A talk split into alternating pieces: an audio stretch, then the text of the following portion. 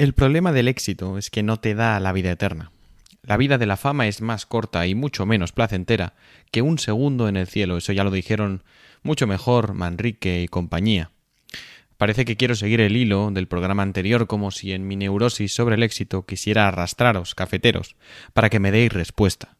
Pero no quería en ningún caso marearos más de lo necesario. Soy ese camarero cansado de una jornada laboral que cansa a cualquiera, y que cuando sirve el café al cliente quiere darle un par de consejitos o decirle un par de cosas para sentirse a gusto, aunque piense que lo que hace es para que el cliente esté a gusto.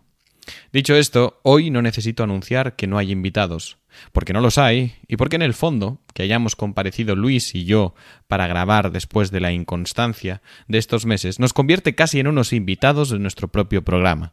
Joaquín nos mira desde la lejanía, porque Joaquín, antes que cafetero, es peregrino. Eslovenia antes, ahora Londres, Dios sabe qué otras inhóspitas regiones le quedan por visitar, Dios sabe también qué palabra anuncia este peregrino al que tanto echamos de menos y que seguro tendremos pronto de vuelta en este viejo café de estartalado.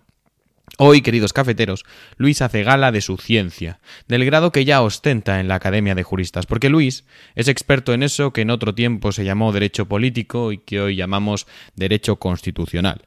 Siendo así, casi un experto en el derecho de los estados y las constituciones, Luis nos ha querido brindar algunos datos de los estados más chapuceros del mundo, estados que no tienen el reconocimiento internacional y que aún así pugnan con entusiasmo por tener bandera, moneda y fronteras propias. Eso no hay quien lo envidie, ni siquiera en Cataluña han sido capaces de hacer valer monedas de plástico o de reivindicar fronteras indefendibles, frágiles como la línea de un gol de una portería improvisada con dos mochilas en el parque por aquellos niños que jugaban así tan felices. Transnistria, Osetia del Sur, son países escogidos por Luis para mostrarnos que toda veleidad o capricho, sin el abrigo del derecho, no son más que plástico, pobreza y un puñado de memes procedentes de los países que sí reconoce la ONU. Yo aprovecho, queridos cafeteros, en este programa para abrir mi corazón un poco, pero no como lo haría un poeta refinado, sino como lo haría un adolescente. Y es que llevo meses obsesionado con un grupo llamado Carolina Durante. Cantan en español un pop, punk o rock, no soy un melómano, ya lo habrán notado, pero a mí lo que me obsesiona sobre todo son las letras. Las melodías pegadizas y estridentes solo me destacan la potencia del mensaje. Me dejo algunos magistrales versos en este programa, como El cielo se tiñe de negro, pero el negro combina con todo, o No sabéis lo que me duele me mordió por cinco euros, no sabéis lo que me duele, verle todas las tardes en el codere. En fin, en el fondo me gusta que los grupos de música, aunque sea ligera, no traten con ligereza a los fans, porque nuestros adolescentes no son tontos a pesar de las pantallas, o porque Precisamente hemos de luchar contra las pantallas para que nuestros adolescentes no acaben tontos. Y creo que hay artistas o músicos que en este mundo de lo mainstream o de lo ampliamente vendido. Apuestan por mensajes un pelín más complejos, que nos obligan a darle una vuelta más a las cosas, aunque en el fondo haya humor, humor inteligente, o aunque en el fondo haya una expresión profunda de tedio existencial que otros cantantes no se atreverían a describir porque no tienen el vocabulario suficiente o porque solo son monos con un micro. En fin, en fin, tras tanto andar muriendo, hemos vuelto cafeteros. La cadencia será más intensa conforme pasen las semanas y grabemos con más garbo y constancia. Así que no desistiremos, seguiremos al lado de todos los que nos queréis, seáis cientos, miles o quizás solo Joaquín. Pero ya merece la pena solo por Joaquín. Y recordad, queridos clientes de este nuestro café más viejo y más querido, que el mundo solo paga muerte y olvido. Acudid a lo eterno, amigos míos, acudid a lo eterno.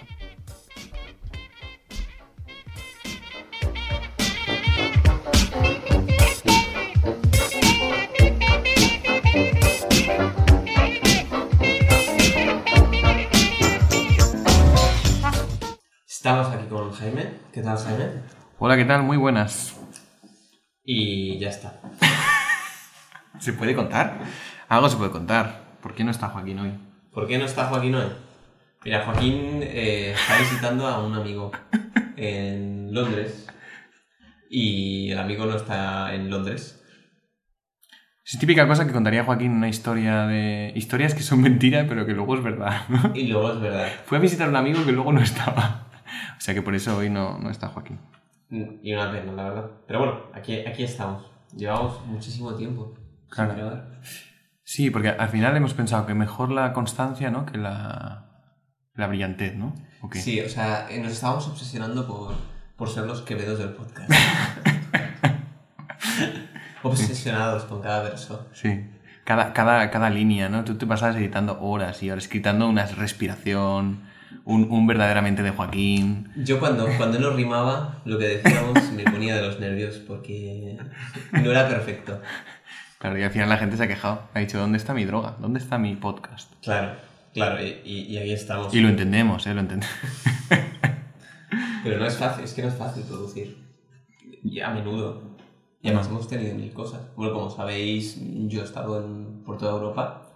He estado en... ¿De mochilero o qué? He estado desde, desde Budapest, pasando por Viena a, a Oxford, que es donde me encuentro actualmente. Eso está muy bien. Porque al final em, el, el- el viajar por el mundo te abre, te abre fronteras, ¿no? El nacionalismo se cura, se cura viajando. Leyendo. Esta es la, es la mejor frase, o sea, porque luego ponen la foto de Hitler viajando y leyendo. Pero es lo típico, sí. O sea, lo, lo que sí que aprendes es culturas, culturas de muchos tipos, la verdad.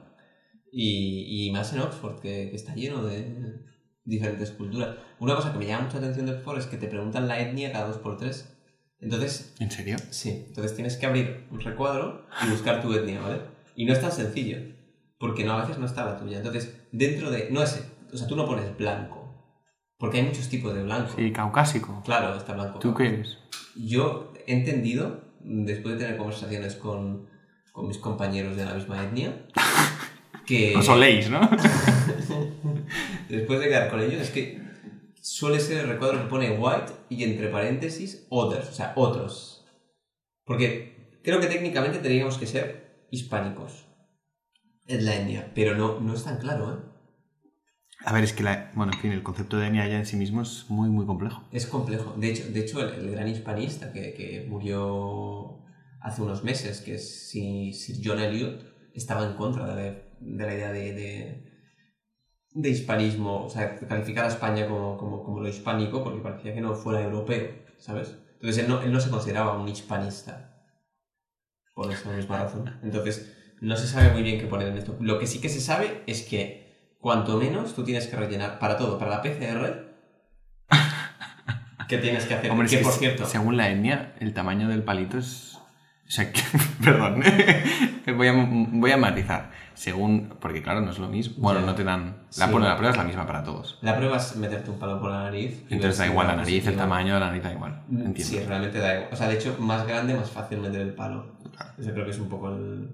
Pero, pero una cosa que, ya que estamos aquí y aprovechamos que, que, bueno, que Pedro Sánchez es un oyente habitual, deja de, de pedir un, un antígenos negativo para venir a España, por favor. Ah, ¿te lo, te lo piden? Te lo piden, te lo piden y es carísimo. ¿Es caro?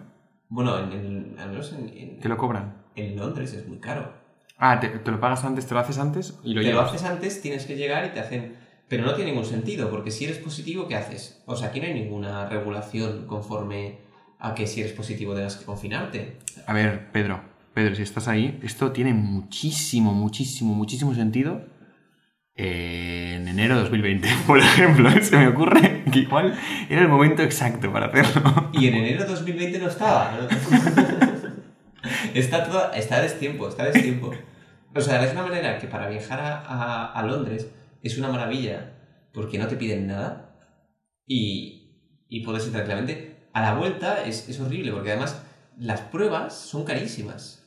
O sea, no es, o sea, el antígeno es este, que en realidad si te vas a una farmacia de España te vale 3 euros, pues ahí tienes que necesitas que te lo certifique un médico conforme que te lo han metido bien a la nariz y que eso da negativo. Y te vale 23 euros, que por cierto, esto no, no lo he contado, pero a mí me estafaron. ¿Ah, sí? ¿Te cobraron más? No, peor. O sea, pagué 23 libras, ¿vale? Libras, a hacer el cálculo, a, a euros. Y luego, un día antes de viajar a Viena, y luego no me lo enviaron. ¿Y pudiste viajar? Dramático. Tuve que, que no dormí esa noche. Tuve que ir al aeropuerto y hacerme una prueba a las 6 de la mañana, que es justo cuando abren, y pagué 50 libras. O sea, en total 80, 73. 73 libras en total. Qué bien. Bueno, Y la prueba es lo menos sofisticado que hay, ¿eh? O sea, es el antígeno que te meten en, el, claro. en la nariz. O sea, van, van de sofisticados, porque luego te dan como una especie de informe médico, pero ahora la verdad, o sea, el antígeno es eso, que tiene un margen de error alto, es lo que utilizan para saber si puedes viajar o no. Y si das positivo, no lo sé. Entonces yo estaba en el ruleta rusa. Porque claro, como no, no lo sabes, estaba a media hora del viaje y que no tenía los resultados. Y gracias a Dios dieron negativo. Pero podría, podría haber... La podría haber palmado, vaya. O sea... Tal cual. Y me dicen, vale, pues ya no te vas a Viena. Pero eso es porque tu etnia no les motivaba, yo creo, lo Mi, suficiente. mi etnia no motiva... Bueno, Porque se dice que son racistas, ¿eh? ¿Quién? ¿Los ingleses? ¿Un poco? Pues no lo sé, o sea, me pregunta mucho la. O sea, no me, no me atendían, no me atendían ingleses, ¿eh? Por eso. O sea, ahí, Ah. ahí te atienden todo tipo de etnias. Bueno, claro, pero son ingleses, no tienen la nacionalidad. Claro, yo no, eso no lo pregunté. O sea, que es que hay que ir con mucho cuidado. Te Ah, que hablando de nacionalidad. ¿Has conocido algún, alguna nacionalidad? Has venido tú hoy con nacionalidades nuevas, ¿no? Inexistentes, ¿no? Has venido con... Vengo, sí, mi tema. Mi tema de hoy es uno de los estados no reconocidos más interesantes que, que existen. Yo, de hecho, mira, en Derecho Constitucional hay un pequeño apartado que suele ser sobre, sobre los estados, ¿vale? Y entonces, ¿qué es lo que hace que un estado sea un estado diferenciado del resto? Y se, puede, se suelen poner ejemplos como La Isla de la Rosa, que es una serie en Netflix, que es una isla de, de un italiano que, que, que se montó en medio de, o sea, justo más allá de la frontera, digamos, de, de Italia, en aguas internacionales se montó un chiringuito para tener fiestas y quiso que fuera reconocido como un estado, porque eran aguas internacionales, por lo tanto, no era de ningún estado. Y bueno, hay un conflicto que podéis ver en Netflix, ¿no? Pero, pero la pregunta es, ¿qué es lo que hace que un estado sea un estado? Es decir, tiene unas leyes, tiene una moneda, porque eso está al acceso de bastante, bastante gente, con que te vayas a aguas internacionales, te creas una moneda, unas leyes. Hay otro ejemplo eh, cerca de, de Inglaterra que es, que es lo mismo, que, que también, de hecho, emiten, emiten pasaportes, se llama Sealand. No sé si lo has oído. y- Sí, la no. Pues está, está el... Bueno, pues está por... Es una antigua... ¿Verdad que es un antiguo enclave militar abandonado? Que unos tíos, unos señores, decidieron ir allá y decidieron pues crear su propio, su propio estado.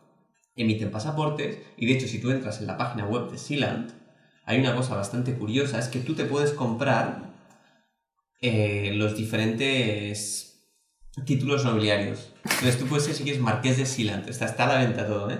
Es sealandgov.org. Entonces su negocio es, pues esto, te pone, entras y pone Become a Lord of Sealand. Entonces te pone tu historia, tal. Mira, de hecho estoy entrando en la página web. Conviértete en Lord o Lady, ¿vale?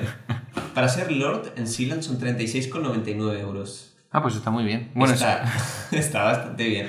te sale más barato que una PCR en el aeropuerto de, Sí. de Londres. Pues sí, sí, sí, sí, sí.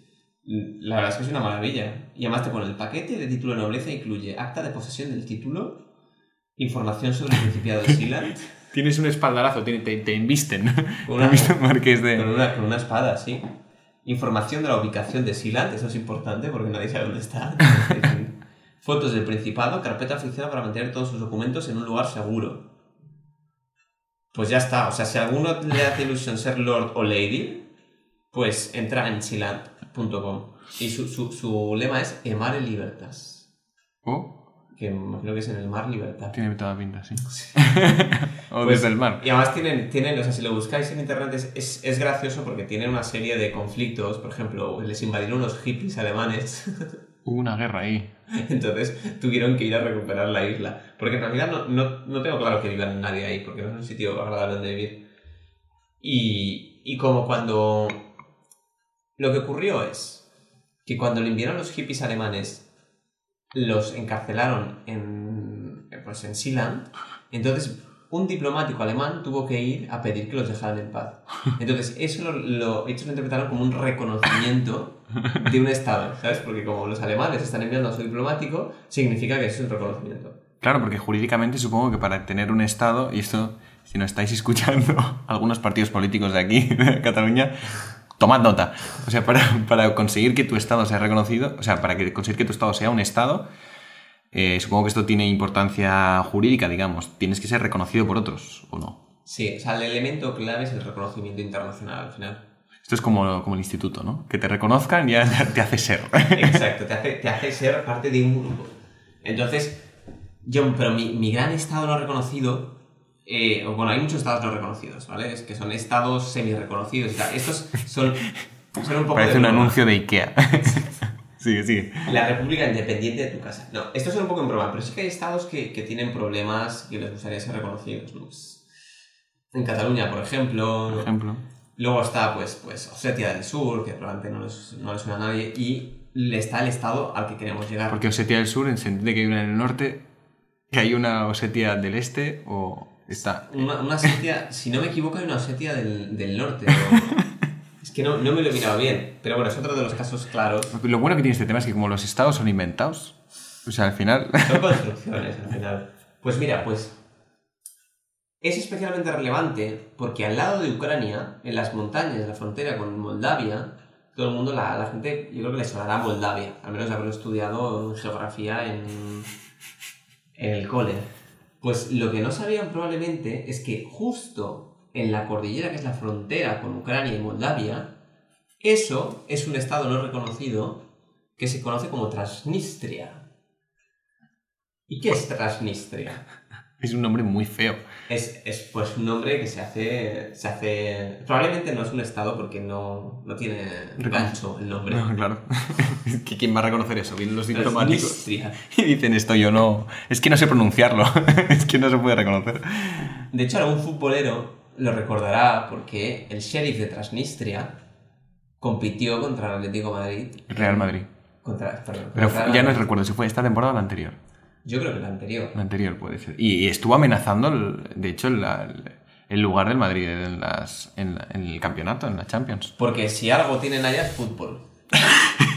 Entonces, Y eso que está empinado, ¿no? Y eso que hay mucha montaña. Solo es lo único que tienen. Pero lo curioso de allá es, Moldavia no ha sido capaz de, de incorporarla, digamos, eh, materialmente a su territorio. O sea, formalmente todo el mundo reconoce los territorios de Moldavia. O sea, la, la Unión, al final es la, la ONU quien te hace el reconocimiento. Y todos los países de la ONU reconocen que Moldavia tiene un territorio y Transnistria forma parte de ese territorio. Ahora bien, hubo una serie de guerras en que Transnistria dijo ni de coña. Transnistria es, una, es un estado, bueno, es una, es una zona de Moldavia que es prorrusa y tiene fronteras con Moldavia. Entonces, si tú quieres ir a Transnistria, tienes que pasar las fronteras. ¿Qué ocurre? ¿Por qué es especialmente interesante ahora esto? Porque Ucrania está siendo atacada por Rusia. Y Rusia, si seguís las noticias, está intentando hacer una pequeña, digamos, un pequeño canal hacia Transnistria para adherirse también a Transnistria, para liberarlos, ¿no? Porque toda la idea de Rusia es la desnazificación de Ucrania. Pues quieren hacer de tal forma que consigan entrar, porque según nos ha llegado por las fuentes internacionales, Transnistria lo está pasando muy mal, porque ni Moldavia le quiere, ni, ni Ucrania ahora con la guerra, porque son prorrusos. Entonces, es un país que tiene una moneda propia que se sustenta por, por Rusia. Porque, o sea, en realidad no ha reconocido internacionalmente que es un país, Transnistria, me parece que sus reconocimientos, de hecho el otro día lo miraba, me parece que los países que han reconocido que, que son, que es un país, era pues Osetia del Sur, o sea, todos sus amigos, ¿sabes? O sea, todos los no reconocidos entre ellos Se reconocen, ¿no? se reconocen y, van quedando y tal, ¿no? O sea, el resto no nos damos cuenta. Pero ahí hay un, hay un tema, ¿eh? Hay un tema de... Sí, es- vuelve a ser como el instituto, ¿no? Los invisibles, ¿no? Exacto. No, y al final se, se hacen... Se hacen sus grupitos y todo esto. Total, que... Que bueno, que, que, que están teniendo un problema grave porque su moneda se está yendo a... digamos, al traste. En parte porque Rusia tenía muchas sanciones. Y esa moneda existía o se mantenía por, por, por, por Rusia, por lo- los rublos un poco, ¿no? Porque nadie lo reconoce como Estado. Entonces están teniendo muchas penurias en ese sentido. Y claro, Moldavia no tiene ninguna simpatía, porque claro, se ha puesto unas fronteras y ha tenido una serie de guerras con ellos. Y Ucrania ahora menos, viendo el, el percal. Y está en una situación un poquito... un poquito lamentable, la verdad. Bueno, es que en el momento en que tú, eh, digamos que lo haces todo positivo, ¿no? Crea tu estado de la nada, ¿no? Eh, Realiza un...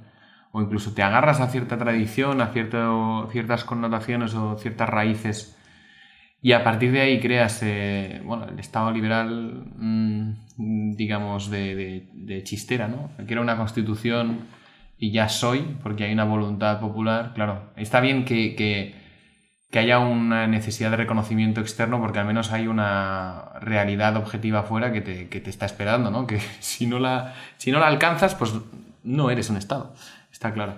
Eh, de todas maneras, no es del todo objetiva, porque es el reconocimiento de los demás, y los demás pueden no reconocerte en función de intereses, ¿no? Aquí lo interesante es saber si Transnistria es o no es un país, igual que, por ejemplo, aquí en España, lo interesante es saber, independientemente de quién reconozca o no, si Cataluña es o no es eh, una nación, ¿no? Eh, y si esa nación debe o no debe tener un Estado que, le, que la su- sustente. Sí, lo fundamental es sí, sí, es, sí. Pues es un reconocimiento internacional al final. Mira, ya he encontrado quién ha reconocido a, a Transnistria. ¿Quiénes son? ¿vale? O sea, mira, Moldavia pierde el control de facto de Transnistria en 1992. Y porque hubo una guerra. Y Y, me imagino que en esa época Moldavia estaba como para querer recuperarla, ¿no? Una vez la pierdes. Ya, o sea, como sabéis, son ex- antiguos países soviéticos, 1992 no es la mejor época, ¿no? Es el desmembramiento de la URSS. Entonces, Barcelona se parece a veces a la Moldavia de 1992, pero. bueno, en total, que es- ha, ha recibido de, de tres países, ¿vale? Un reconocimiento de- diplomático. Uno ya lo he dicho, es Osetia del Sur. El otro es Abjasia y el otro es la República de Nagorno-Karabaj. Todos nombres inventados. O sea, es que al final. Son tres estados creo postsoviéticos y que se reconocen entre ellos. Entonces tienen pues las quedadas de reconocimientos de estados. Pues nada, pues el, el presidente de la República de Nagorno-Karabaj queda con el de Transnistria y. Y se reconocen. Y se. Sí, man. ¡Oh, qué país eres! ¿Qué moneda tienes?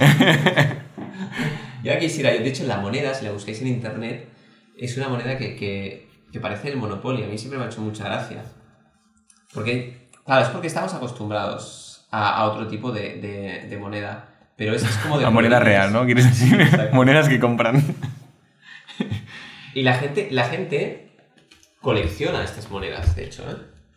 Hombre, claro. Es que por lo que veo es, es algo muy quiche, ¿no? Es Tiene, muy- casi- tiene- Son casi tazos. Son como personajes. Sí, exacto. Son tazos de colorines y dentro hay personajes decimonónicos o. No, no, die- diecio- dieciochescos. O sea, gente de. ilustrados. Importante destacar que no son necesariamente redondos. O sea, han jugado con la geometría. y, Efectivamente. pues que si hay un hexágono.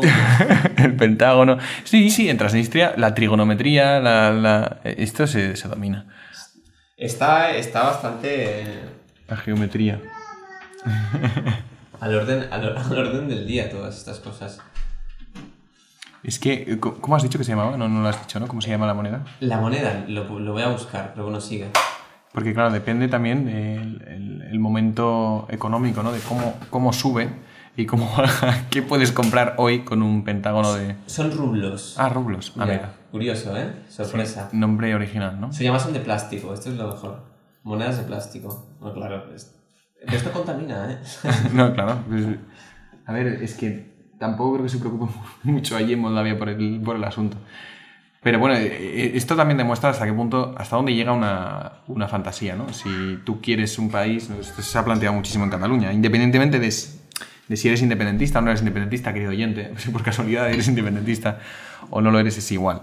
Eh, muchos independentistas en prensa lo han hablado muchas veces. Eh, si llegamos a un Estado propio, ¿realmente creéis que una moneda se sostendría? ¿Que el mundo de la empresa catalana se sostendría? ¿no? Es llevarlo hasta las últimas consecuencias. Si lo que imaginas no, tiene por qué ser despreciable por imaginarlo, pero si lo que imaginas lo llevas a la realidad, pues eh, se encontrarán ciertas limitaciones, como por ejemplo estas monedas chuscas El, que vete a saber. rublo, el rublo transnistrio.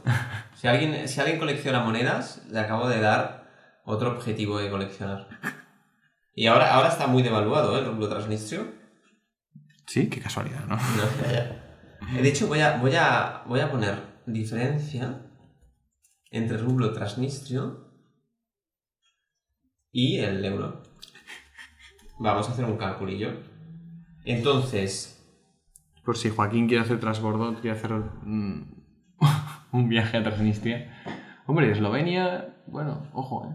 Uy, no, no me está saliendo. No, no me lo normal es que te sale un convertidor rápido, pero aquí no me está saliendo, ¿eh? El convertidor no salen las monedas, los rublos transnistrios. puede ser, querido oyente, que no le compense ir allí a gastarse su dinero. Es sabio, es sabio. Si, si quieres invertir, tal vez no es, no es lo mejor. Bueno, Hacemos mofa, pero mira, hicimos mofa de Eslovenia y luego Eslovenia era un país bollante con una renta per cápita espectacular. Igual Transnistria es un paraíso. De todas maneras, yo creo que, que lo que es objetivo es, es lo imaginario, ¿no? Que no solo es que nadie te reconozca, sino que, bueno, vemos que ante la falta de reconocimiento, por más que tú estés convencido de que eso es un país, eh, tienes que convivir con el mundo, ¿no? Tienes que aceptar ese reconocimiento porque es que tienes que vivir con los demás, no puedes vivir en tu imaginación, esto está claro. Moraleja para el oyente. moraleja para el oyente. Tu cada peus a terra, que decimos en Cataluña. Exacto. Que es este, estar en, en la realidad. Significa, significa independencia real ya, ¿no?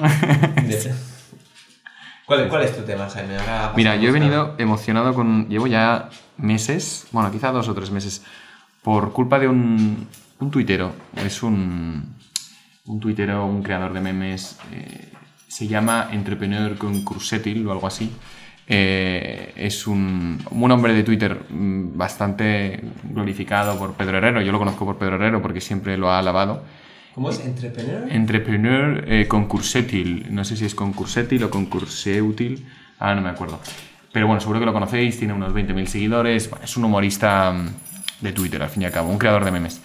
Pero eh, no sé si es que oposita o no sé qué tipo de especialidad tiene, pero siempre hace humor bastante interesante con las cuentas del Estado, con los funcionarios.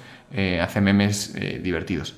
Bueno, al margen de esto, tiene pinta de ser un tipo muy apasionado de la música, porque siempre recomienda grupos de música y en concreto recomienda grupos poco conocidos. Y además, eh, entre el pop español o la música española, que ya veréis vosotros, quizá muchos de vosotros no sois muy, muy fans, eh, yo, yo tampoco soy muy fan, pero me descubrió un grupo que, que llegó, saltó a la fama, ¿eh? pero ahora quizá no es tan, famoso que se llama Carolina Durante. Carolina Durante es un grupo de, que me parece son de Madrid, que sa- saltó a la fama de golpe con un hit, un hitazo en 2017 que se llama Cayetano. Cayetano, eh, que es bueno, una canción sobre un grupo, un sector de la población española que toda la vida lo hemos llamado pijos, ¿no? Eh, madracas en Madrid, eh, pijáis en Barcelona, no sé, el pijo de toda la vida.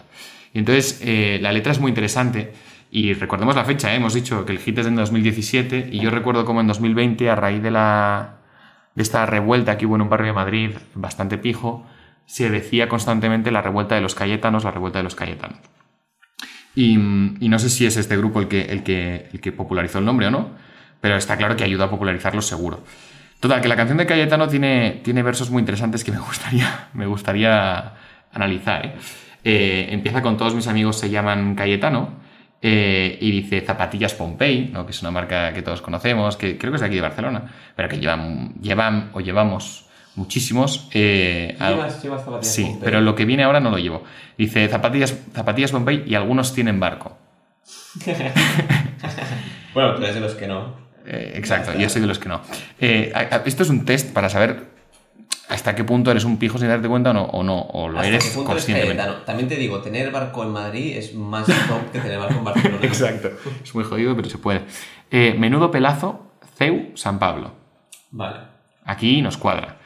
CEU San Pablo es, En Madrid. Es, la cuna. Es la Claro, es la de- cuna. Y aquí en Barcelona, hombre, el CEU Abatoliva y, y, y hay otras universidades privadas que también acumulan, ¿no? Eh, ese- ese- esa acumulación de, de pijo, ¿no? Eh, joder, cómo mola el verano, Ibiza, Marbella, todos gaditanos, etcétera, etcétera, ¿no? Eh, pero me hacía mucha gracia el... Bueno, ha habido, hay dos versos que me hacen muchísima gracia que ya, ya termino con esta canción. Todos mis amigos se llaman Cayetano, vuelve y dicen, no votan al PP, votan a Ciudadanos. Entonces, pensad que esta, que esta, esta canción es de, de 2017. Es, es un. Bueno, es, es algo sociológicamente a pensar. No votan al PP, votan a Ciudadanos. En 2017 era así. Nosotros, nosotros bueno, por- quizá por nuestra fe o por, o por nuestra boina roja, o por, bueno, por mi boina roja o por, ¿Qué, o por, qué boina roja? Por, por la tradición o, o en el caso Ah, de Luis por el conservadurismo, igual Ciudadanos nunca ha sido lo más atractivo, pero sí que es verdad que tenemos, tenemos muchísimos amigos mm, de este sector social que en 2017 se quedó anonadado y de hecho yo tengo gente que, no debería votar a Ciudadanos por, por motivos de tradición y tal, pero que en 2017 parecía la única alternativa y votaron a Rimadas. Eh, pero bueno, es verdad que Rimadas ganó también con votos de No Barris y, con otros barrios menos, más obreros de Barcelona. Pero la cuestión es que eh, aquel 2017 y 2018, que por ejemplo es cuando se popularizó el podcast de Pedro Herrero, eh, Extremo Centro, yo creo que convenció muchísimo a un sector pijo que había votado al PP, Ciudadanos. Y como ahora es evidente que Ciudadanos ya no existe, ni está, ni se le espera. Pero, Mm, pero el podcast de, de Pedro está a tope. Ahora mismo.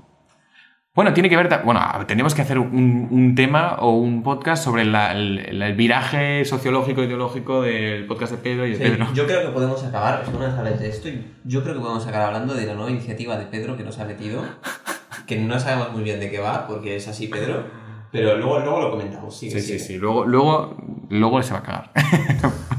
la, la encerrona. Bueno, la cuestión es, eh, yo qué sé, en las Big Four, eh, 100.000 contactos. ¿Quieres entrar ahí? Te recomendamos. A mí lo que, lo que me hacía, lo que más me gusta de esta canción, que la he descubierto, como digo, muy tarde, la he descubierto hace unos meses, es que es una crítica al pijerío desde el pijerío. Es decir, es evidente que conocen lo que hay y, y se ve en el videoclip, por ejemplo, porque, porque han formado parte. Eh, eso no quita que otras críticas en, la- en el mundo de, yo qué sé, de la farándula o en el mundo de la, de la política, otras críticas a los pijos o a los ricos, eh, tampoco sean válidas porque muchos de ellos acaban siendo pijos o ricos, acaban siendo ricos. Pero aquí lo interesante es que se nota que, que el- el letrista ha mamado un poco, ha visto el ambiente, porque llega muy al fondo, llega, dice cosas que, que no son muy evidentes para, yo qué sé, en un programa de Antena 3 o para hacer la broma en Buena Fuente no lo dirías porque igual a los, telespectadores de Buena Fuente no, no conocen el CEU San Pablo o no en el 2017 no sabían lo que eran las bambas Pompey. Eh, entonces, por eso me hace gracia, ¿no? Porque detecto que aunque hagan la crítica, en el fondo hay cierto cariño y hay cierta pertenencia y eso, eso me gusta mucho. Pero vamos, es un grupo que va más allá de lo sociológico. Eh, por ejemplo, a lo moral. eh, sacó un nuevo disco en el, en el 2019 y tiene un tema que a mí me, ha dejado patidifuso. Ahora, ahora explicaré por qué no lo recomendaría a los niños. eh, pero si no tuviese unos versos que ahora diré, mm, lo recomendaría a los, chavales que están empezando las redes sociales porque, porque es una canción muy interesante. Se llama Nuevas formas de hacer el ridículo y critica las redes sociales, especialmente Instagram. Dice, fiesta de disfraces en las pantallas. Compra el tuyo por internet, inseguridades a plena vista, la cosa es por norma, desconfía. Eh, sé lo que hicisteis antes de ayer, eh, os lo cogisteis por internet, pero os cruzasteis el otro día y no supisteis qué hacer. O sea, él explica que, que la sociedad está, digamos, viviendo en las redes, pero no vive en directo. Eh, eh, fiestas de disfraces en las pantallas, el perfil supera a la persona, nos conocemos de toda la vida, nos conocemos de sobra. eh, y entonces ya llega la frase fuerte, ¿no? Llega, porque es un grupo de estilo pop, porque las canciones son cantables, son pegadizas, pero con un toque muy fuerte, muy rock punk, eh, grita mucho, mucha batería, eh, guitarra eléctrica. Y entonces hay un momento muy fuerte en el que recrean una conversación de dos chavales, eh, Miquel y. que igual son vascos, y ahora me pierdo, ¿eh? no sé exactamente dónde son, pero da igual. Recrea la conversación de dos chavales, Miquel y una chica, y entonces dice: Vi la publicación de, de ti y de tu perro, y entonces dice: Quería decirte, pues eso, ¿ok? Y entonces empieza un estribillo muy, muy repetitivo: Me masturbé con tu foto, me masturbé con tu foto. Son muy bestias, eh, van a provocar, está claro. Pero si tú haces una reflexión de lo que están diciendo en la canción y piensas eh, en qué sociedad vivimos, es que esto sucede. Y entre los adolescentes, entre los jóvenes sucede. Eh, que se relacionan de una manera súper íntima y súper extrema en Internet y en las redes. Y luego en directo es que tienes que verlos. O sea, cada uno con su móvil, que, que en el fondo también nos pasa a los adultos, ¿no? Y, por eso es importante que- que entendamos este tipo de mensajes. Pero, pero es salvaje, o sea, es que realmente es salvaje. Hay un grado de intimidad tan grande en Internet y un grado de desconexión, de, pérdida de la relación con el otro en directo, que con esta canción yo creo que, se ve de sobras. Em, y ya, y ya sigo la última que, bueno, me decía un amigo, ay, yo no conozco a estos de Carolina Durante, no sé quiénes son. Y dice, ah, ya sé, el cantante salió con Amaya, la de OT. Y bueno, sí, es verdad que también son famosos por eso. Est- Estamos desconectados. Bueno, yo estoy desconectado. de este Es que mundillo. estás muy desconectado. Yo, yo me he puesto al día en el, último mes, pero porque, porque me interesa este grupo. Y efectivamente el, el cantante del grupo Carolina Durante estuvo con Amaya, ya lo dejaron. ¿Y cómo se llama? Amaya Romero de OT. Pero esta es la que te- tenía como un romance muy con otro de OT. Sí, con Alfred, que lo dejaron. Entonces después de dejarlo, esta empezó con este cantante. Vale. y lo dejaron también. Pero la cuestión es que en ese periodo, no sé si era 2020 2019, eh, sacan un tema que se llama Perdona. Eh, y es un tema de, sobre una ruptura, no sé si lo habían dejado o no cuando lo escribieron, pero la cuestión es que lo cantan juntos. Y es muy chulo, es, es, eh, o sea, digamos, he dicho que me gusta este grupo por la sociología, por cómo calan sociológicamente al, al pijerío español, me gusta también porque, por cómo calan, digamos, el problema moral de las redes sociales, que también es sociológico, ¿no? Pero, pero es que van a lo moral también, y me gusta, por supuesto, la poesía, la poesía de esta canción. Eh, es muy repetitiva, es un mensaje simple, pero es que a mí me, me apasiona este grupo. Dice, se me olvida que no me quieres, sobre todo cuando es viernes. ¿Cuándo es viernes? Entonces yo, Luis, te pregunto, ¿qué significa esto? Se me olvida que no me quieres, sobre todo cuando es viernes. Yo, fíjate, yo, yo, yo lo pienso y digo, es que son dos frases simples y sin embargo te está diciendo un mensaje que va más allá y que, que tienes que pillar. Te, te he de decir que estoy muy a tope, ¿eh? o sea, estuve hace... Hace dos Con los viernes. Estuve con Luis Castellví, que grabamos un podcast, que es profesor de literatura en Manchester, y estoy muy metido yo con... Tú ya eres Pues- poesía, eres pura poesía. O sea, lo que tiene el viernes es que el viernes es cuando quieres desinhibirte y estar con la gente, entonces es cuando te acuerdas de todo el mundo. Exacto. Cuando estás trabajando, no. Claro, a mí me parece que, o sea, la- los referentes musicales que tenemos normalmente eh, te pica un poco en el cerebro. Igual esto no es la gran... No, no- es el gran acertijo. Pero bueno, ya te dice, "Oye, ¿por qué el viernes? Lo dices, claro, porque el viernes me emborracho, porque el viernes me voy de fiesta. Pero, pero es un poco la idea, ¿no? Como el tío explica, además explica, ¿eh? Eh, no respondes mis mensajes, no merezco tu atención, no merezco tu atención, porque él está escribiendo por WhatsApp. De hecho, el, single salió con un cartel de un, no sé si era un angelito, escribiendo por WhatsApp, hola, ¿cómo estás? que eso sucede también. De nuevo, las relaciones eh, amorosas de toda la vida, pero cantadas bajo el prisma de, de- de la tecnología, de las redes sociales. Eh, y el estribillo me gusta mucho, dice, pido perdón por no ser mejor que nadie, ¿no? Porque ya, digamos, no- él no te ha dicho que lo han dejado, pero dices, vale, a él se le tiene que olvidar que no la quiere, sobre todo cuando es viernes, porque es obvio que lo han dejado, y pide perdón por no ser mejor que nadie, es decir, que lo ha dejado, pues porque evidentemente a la otra le parece que no es una buena opción, ¿no? Entonces, bueno, simplemente os recomiendo, queridos oyentes, que lo escuchéis, sobre todo si os gusta este pop o punk rock o como se llame. Tampoco soy un experto en música.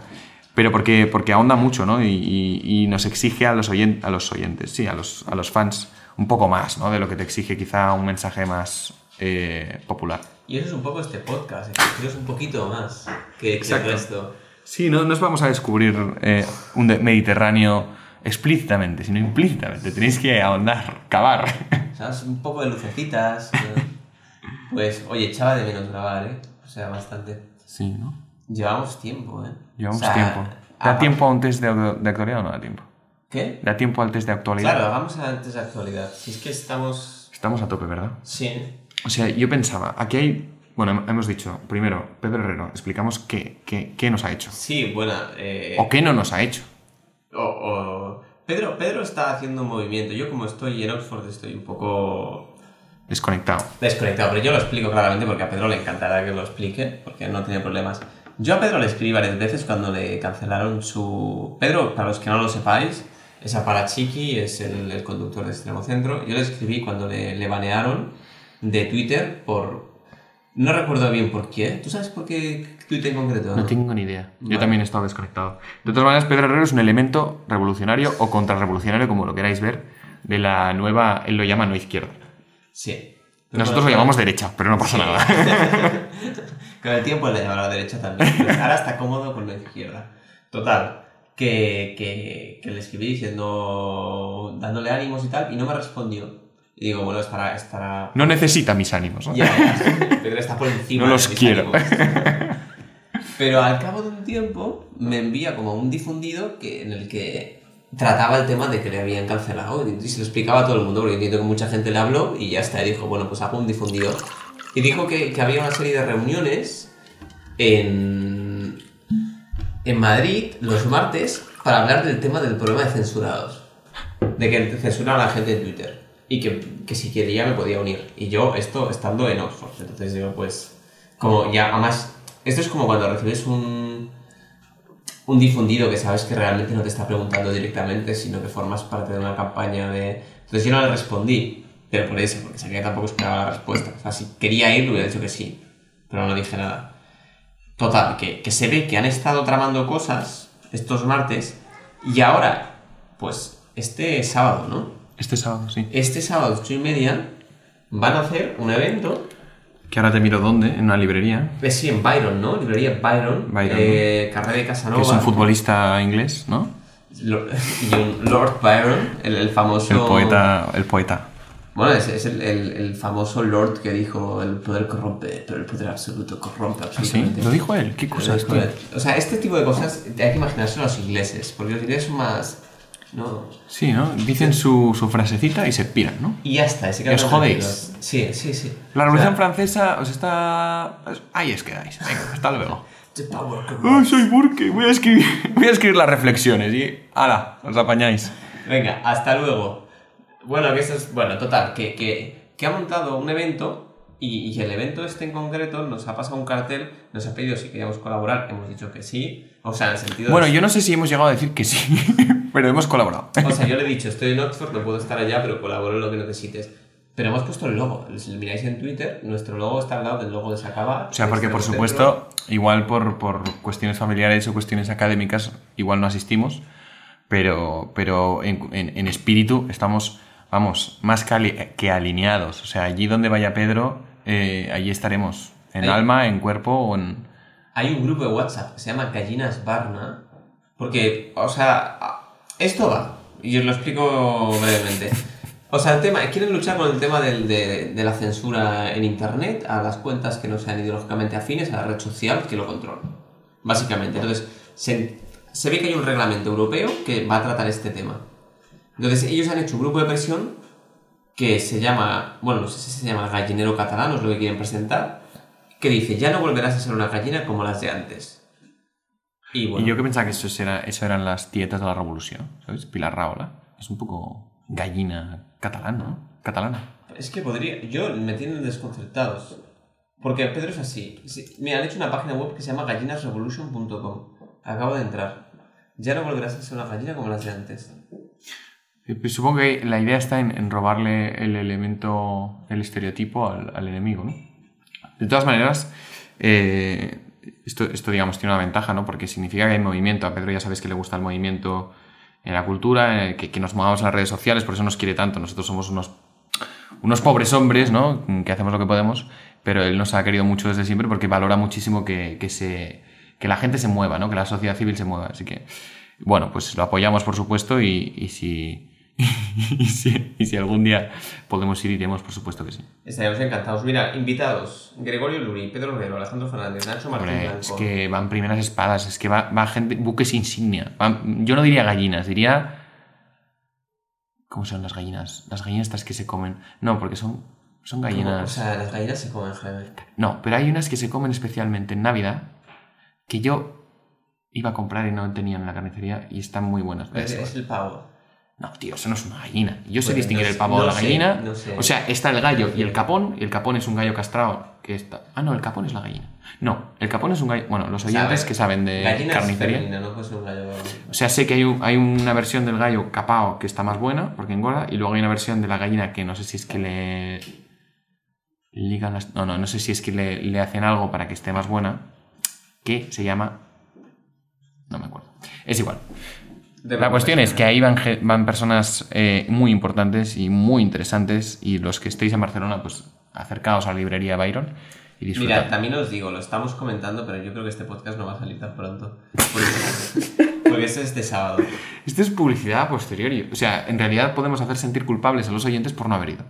Vale, no. Ya lo- es algo. Lo que sí es, si algunos seguís en redes sociales, hemos retuiteado y animaremos a ir. Ahora bien, eh, esto no va a salir hasta, hasta después de este evento. Ya anticipo, ¿no? Porque algunos estaríais emocionados, tal, lo siento. Pero, pero seguro que se cuelga algo en YouTube o, o van a haber próximos eventos, ¿eh? Seguro. Y en Twitter tienen su cuenta de las gallinas, El gallinero catalán se Gallina llama. catalán, etcétera, etcétera.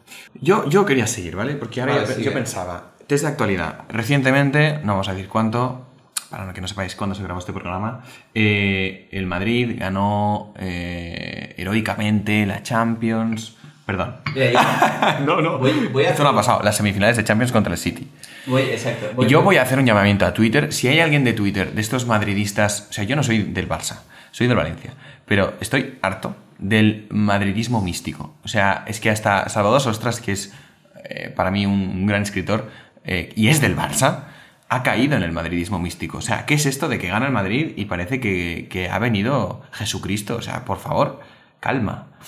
Yo, yo os he de contar que, que antes he explicado que me, que me, bueno, me timaron en- con, la, con la antígenos esto en, en Oxford. Eso lo he contado en- en dentro del podcast, Sí. me parece, ¿no? Y, y luego tuve que hacerme una prueba a las 6 de la mañana. Pues cuando llegué a Viena, lo que me preguntó el tío que tenía que revisarme, lo del antígenos, a ver mi pasaporte español es, ¿tú de qué equipo eres? O sea, literal, ¿eh? Me lo mira, casi ni se lo mira, me dice, ¿tú de qué equipo eres? Me dijiste del sheriff. De Transnistria. El sheriff de Transnistria, ¿no? No, le dije del Barça, me dice, yo soy del Madrid, ¿tú crees que el Madrid va a ganar esta noche? Que era, que era la primera ida de... La ida de- contra el City. contra el City. Y yo, pues no sé, la verdad, no he dormido esta noche. y soy del Barça. Y no estamos ni en la Europa League. Bueno, pero te- porque nos han... Sí, sí. Bueno, es que lo del Barça también, o sea, sinceramente los dos, o sea, por un lado, el, Madrid está, es verdad que está haciendo cosas heroicas, pero con un equipo que se cae por los, o sea, que es que lo está diciendo el mismo Federico Jiménez Santos, es un equipo de abuelos y haremos lo que podamos. Federico Jiménez Santos para no tentar el gafe ya decía en la vuelta, antes de la vuelta que iban a perder, porque es que somos un equipo de abuelos y el que sepa mínimamente de fútbol por ejemplo, Miguel Quintana, este tuitero futbolero que eh, graba la radio, en- graba un programa de radio muy interesante en Radio Marca por las tardes, él, mismo decía con todos sus analistas, no sabemos lo que ha pasado. O sea, futbolísticamente el Madrid no es que sea... O sea, que está haciendo cosas espectaculares, pero que no se explican. Y que está muy bien, que nos recreemos en eso, pero tampoco hace falta hacer de, hechiceros, ¿no? De ha pasado algo mila- milagroso. Bustos, por favor, calma, que el Madrid pasará. y mis palabras igual también, pero el Madrid también.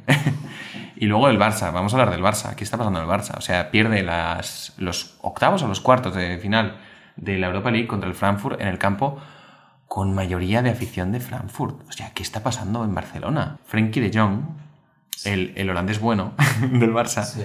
eh, Se va. Se va. Ah, bueno. O sea, se ha cerrado la venta, el Barça ha cerrado la venta de Frenkie de Jong. No, tío. O sea, el único, el único personaje del fútbol español capillitas o con aspecto capillitas, un tío repeinado, con novia formal, eh, solo le falta ir a misa los domingos, se va del Barça, tío. O sea, es verdad que por lo rubio y por los ojos azules igual no cuela como alumno de Retamar o de Viaro. Pero, tío, o sea, el- lo más formal que había en el Barça se larga. Ya. ¿Y qué va a pasar en el Barça? O sea, yo, yo con todos mis, mis respetos. O sea, no estoy hablando futbolísticamente. ¿eh? Futbolísticamente es verdad que Pedri es superior, Gaby también. Estoy hablando de, de- o sea, representación. Representación de los sectores, de los sectores políticos españoles. O sea, al final tú quieres futbolistas ¿no? de, de- de un, de un perfil y futbolistas de otro perfil. Y al final, pues mira, Frenkie de Jong. Se va, al parecer. No vamos a decir que hay futbolistas del Barça que son capillitas de verdad, ¿eh? real. Y esto ya lo hablaremos. Sí, sí, hombre. Esto no. Esto ya para una futura exclusiva, pero en un futuro, en un futuro. Vale, sigue, sigue con, la, con la actualidad. Sí, ya. eh, pues ya se me ha terminado, tío. Este- es- eh, lo último que quería decir era lo de Frenkie de Jong. O sea, esta es la actualidad que tengo: el espionaje, el Madrid y el Barça. Esto es un español, ya está, no tiene más. Maravilloso. Podríamos hablar de la ley de educación y llorar, pero ¿para qué llorar?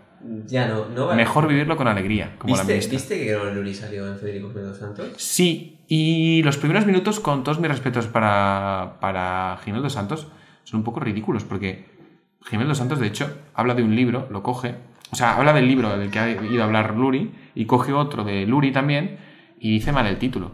O sea, porque creo que dice el subtítulo y no el título. Pero Jiménez dos Santos se jacta siempre de haberse leído los libros de las personas a, a las que entrevista, y en aquellos primeros minutos de entrevista parecía que no, que no se había trabajado la obra de Luri. Bueno, es igual. A mí me, me supo mal. Pero, pero no me- lo cierto es que no la escuché entera, ¿eh? la entrevista. Yo, yo decir que me hizo gracia porque ahora lo escucho en Oxford, ¿vale? Y, y fuera se escucha mejor. O sea. A Federico. Sí, sí, sí. No, en el- diría que en Inglaterra lo escucho con más. Yo en España no lo escucho tanto, pero en, en Inglaterra como que me recuerda a España. Entonces, España de verdad, ¿no? una- Sí, claro. Entonces lo escucho y me hace gracia porque estuvo toda la entrevista como que cada vez que decía algo Gregorio decía ¡Sí! Me hacía mucha gracia. Con convencimiento, ¿no? Emocionado. Sí, como que. que- Éxtasis. Que, le, le validaba todo el rato. Sí, tiene razón. Sí, sí, es todo una vergüenza. Como un telepredicador, ¿no? o sea, no se lo había preparado porque también esto es un fenómeno que ocurre con Jiménez dos Santos. Es, ya no tiene más libros que poner en su exposición. O sea, si se trae otro más, tiene que, tiene que grabar con, con la mano y el libro. Pero mira, nos lo decía un amigo que ojalá algún día venga aquí a explicarnos cosas porque es un, es un auténtico genio. Nos lo decía en una cena a Luis y a mí. eh, que Federico Jiménez Dos Santos es un esperpento, decía. En el sentido valle incliniano o de valle inclán. ¿eh? Es un tipo que, que, que, con formas curvas te enseña formas curvas, ¿no? te enseña lo, lo malo, el defecto de, de, la sociedad.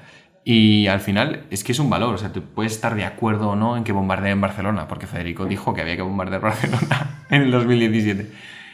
Y por supuesto no estamos de acuerdo en eso, ¿vale? Vamos a dejarlo claro por si nos espiase alguien. No lo estamos, no lo estamos, en ningún caso. Pero tú puedes estar en desacuerdo con Federico y sin embargo mmm, eh, valorar lo que hace, porque lo que hace no lo hace ningún periodista más. O sea, Alsina, por ejemplo, que es un hombre muy serio y muy profesional, aunque doctrinalmente o ideológicamente está en las antípodas de todo derechista eh, o, o, conservador o tradicionalista, eh, y sin embargo es un tío muy profesional y muy serio, muy amable, claro, es que al final lo que te ofrece es estándar, o sea, es... es eh, la entrevista neutra, que puede dejar mal a un político, pero tácticamente mal, ¿no? Ideológicamente no te aporta nada, o culturalmente no te aporta nada. Federico es un tipo que te va a desbordar con datos, con información, con, con... Y luego con los motes, es que también tiene poesía Federico. Al final su retórica, su satírica es importante, es, es valorable.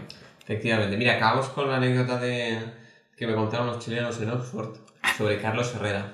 Que igual va camino de esperpento. Carlos Herrera pasó de profesional, serio, neutro, igual va camino de... Con ese bozarrón, ¿eh? Insisto, ¿eh? esperpento no lo digo como algo negativo, ¿eh? como algo positivo. positivo ¿no? y, y, cada vez lo hace, hace... Crea imágenes muy bonitas, ¿eh? Carlos Herrera.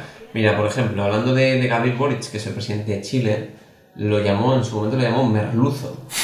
Y los chilenos, para en Chile merluzo no significa nada, o sea, bueno, aparte de la merluza, ¿no? que es el pescado, pues, pues les gustó tanto que ha calado. Entonces a la gente, de la misma forma que aquí en España a Pedro Sánchez se le llama Antonio, gracias a, Mario Draghi que lo confundió, pues en, en, en Chile lo, lo, están llamando merluzo como insulto cuando no existía como tal.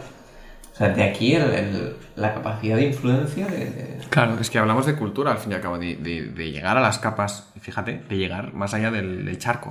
Nuestros amigos chilenos, que no son pocos, no son pocos como nuestros enemigos chilenos también. ¿no? Porque, porque tenemos, digamos, amigos y enemigos chilenos. Pero es curioso cómo allí influye, puede influir, ¿no? Igual que a nosotros también nos influyen muchas cosas de allí. Oye, pues no, pues yo qué sé, el mundo youtuber, por ejemplo, está muy influenciado por, por lo, Latinoamérica, la música también está muy influenciada por Latinoamérica y, y, seguro que en algunos aspectos intelectuales, yo que soy un idiota, pues no conozco a grandes intelectuales de Chile, pero me parece que en Extremo Centro entrevistaron a un gran intelectual. Bueno, sí, sí, sí, la, cuestión, Kaiser, Kaiser. la cuestión es que al final, fíjate, un término tan absurdo como es merluzo, que para nosotros es pues, el toto de cada día, allí cala como algo culturalmente nuevo y, y ya está. Y Boric es un merluzo. Pues acabamos con esto. Con el mensaje importante, ¿no? Al con, final. Sí, con, con, la moraleja, tal vez, de, del podcast. Que influenciéis, ¿no? Porque no es lo mismo influir que influenciar, ¿no? Por lo visto.